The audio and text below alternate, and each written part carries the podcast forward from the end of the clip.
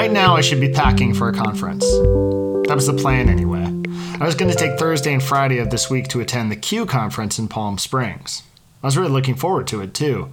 Not only would I get to spend a lot of time with teachers that I don't normally get the chance to see, but I was going to learn all sorts of educational technology skills to help make my classroom that much better. But about a week ago, after things started getting canceled, we as a staff decided that we weren't going to attend in a meeting at nutrition, which honestly seems like it was about a year ago. And the conference got canceled a day or two later. After that, news started coming in more quickly as parents were emailing, and more and more absences began to occur in class.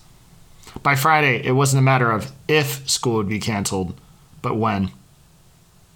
It's a frightening time out there. As a teacher, I'm usually the one with the answers, but I've never really experienced anything like this before. Even during the events of September 11th, when the world seemed to change, I knew what to expect tomorrow. But now I feel like I'm waiting for the other shoe to drop. Normally, in times like this, we can turn to our parents for guidance, but even they're at a loss.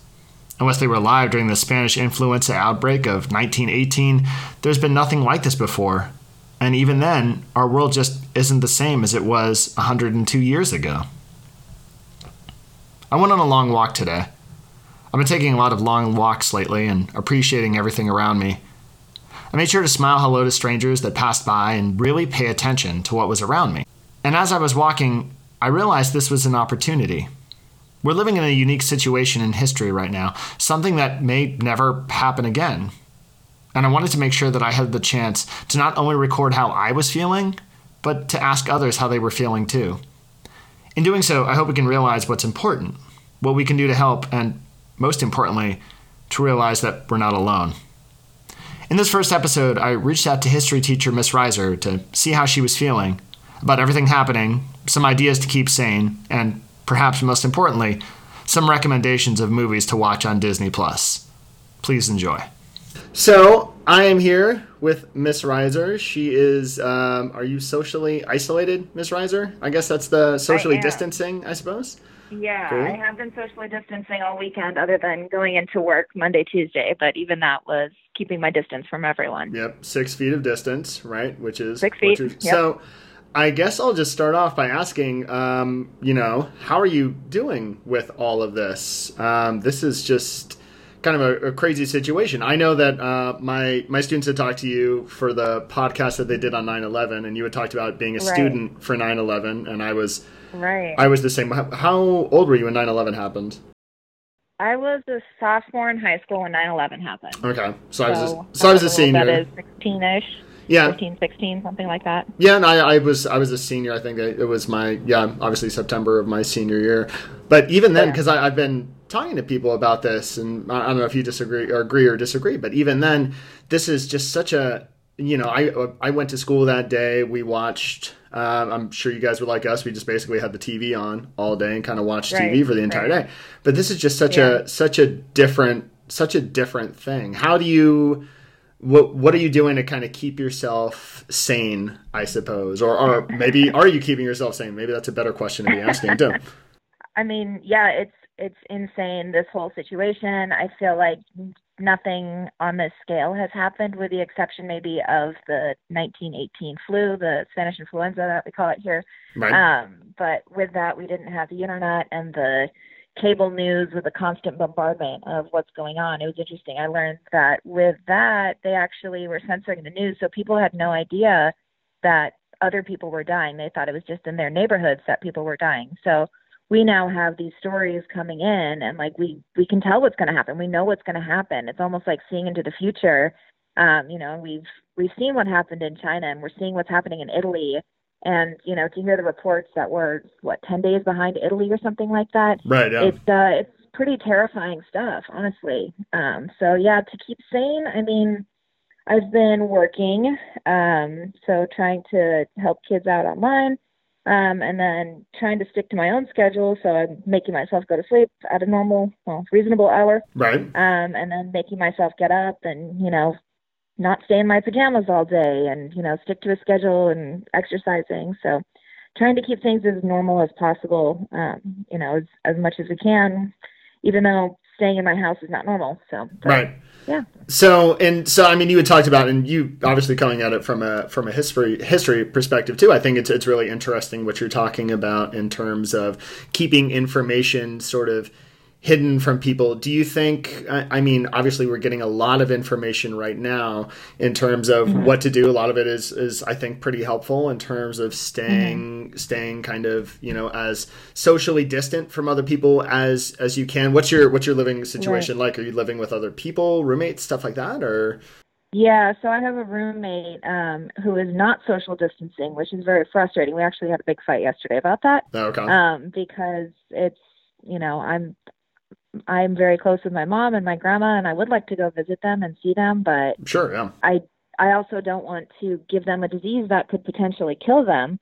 So, you know, I mean, the safest thing I can do is stay in my house, and then when my roommate is not taking precautions to prevent something, it's really frustrating for me. But I don't really have any other options of what else I can do at this point. So well, yeah, and I think that's um, one of the one of the yeah. biggest one of the biggest things that's obviously frustrating is being able to is kind of thinking obviously, and I, am the same way. You know, my mom is um, 68. Uh, my mom actually, mm-hmm. I, I, got a little upset with her. She was. Uh, she lives up in Lake Arrowhead, but she actually went out to, to dinner last night with her husband, um, which was mm. kind of it's Lake Arrowhead, so it's things are a little bit farther away, but it's also you know, it's probably not the best idea, obviously, to be doing that. Right. Um, so, right. um, as as a teacher, because you had talked about, you know, the obviously the spread of information too with the right. 1918 uh, Spanish flu. Do you think? Mm-hmm. I mean, is this do you think that there's there's obviously advantages in terms of you know we all kind of know the six feet thing, the washing the hands for twenty second thing. Right. Do you see any any issues though with with the information that's out there, especially in terms of you know false information that's out there? Is that is that something that you've kind of yeah, seen or tried yeah. to tried to teach your students about um, in the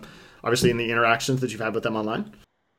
Yeah, I mean, there's definitely a lot of false information of like, you know, I've I've seen like on the Daily Show, they're joking about crazy things people are doing, like, oh, if you drink bleach, it kills it. Like, no, don't do that. Right. Yeah. Um, so there's all kinds of false information, and so it's so important for everyone, you know, not just students, but just everyone, to really look and see what are the sources that, you know, like who's saying this? Is it, you know, your crazy neighbor who has crazy ideas about whatever, or is it, you know, a, a reputable source like the CDC, the Center for Disease Control, or the World Health Organization, or the National Institute for Health? Is it, you know, is it something that actual doctors are saying? So that's that's definitely a major thing. I think also a big thing with media that, you know, I don't know if I'm, I'm sure other people are having this, but I've I've found myself, you know, I, I get stuck in this almost like a wormhole where you you just keep seeing things online, you keep scrolling, scrolling, scrolling, and it just builds up more and more fear to the point where I've had to really like consciously stop and be like, this is not good for my mental health to keep reading these terrible stories and like keep having this like fear bombardment. Right. Yeah. And so just to have to like, nope, the phone is done. The phone is, you know, nope, no. Turn off the notifications, put the phone down, pick up a book or watch a movie, watch a Disney movie, something, um, or just do exercise. Just get away from the internet because it's while it's great, we do have the almost instant news of what's happening around the world. There's also the fear and misinformation. So it's it's important to step away from that and really get away from you know from screens and everything and just be a part of the world as much as we can yeah no I'm, and, and i think I, I, will also say like a benefit is you know I, like i said i'm close to my mom and grandma and i can't go see my grandma she's living in a an old folks home or oh, wow. whatever the politically correct way of saying that mm-hmm. um, but she knows how to facetime and so i facetime her every day and we do you know phone hugs. And so we like you know we hold our hands up to the screen and pretend to be hugging each other. So to be able to do that when i can't go see her I, I'm, it means a lot to me. I know it means a lot to her as well. That's so there are benefits of yeah, technology. that's that's awesome here and that's that's super cool that your uh, grandma knows how to use facetime too which is definitely yeah, definitely a big awesome benefit for a 95 year old is that is that babs? Is that babs your grandma that's Bob's grandma. Bob, yeah. there you Bob's go. Mom. Bob's, Bob's mom. mom. Okay, Bob's Bob's your mom, and Bob's is Bob's his mom. So like grandma Bob's. gotcha.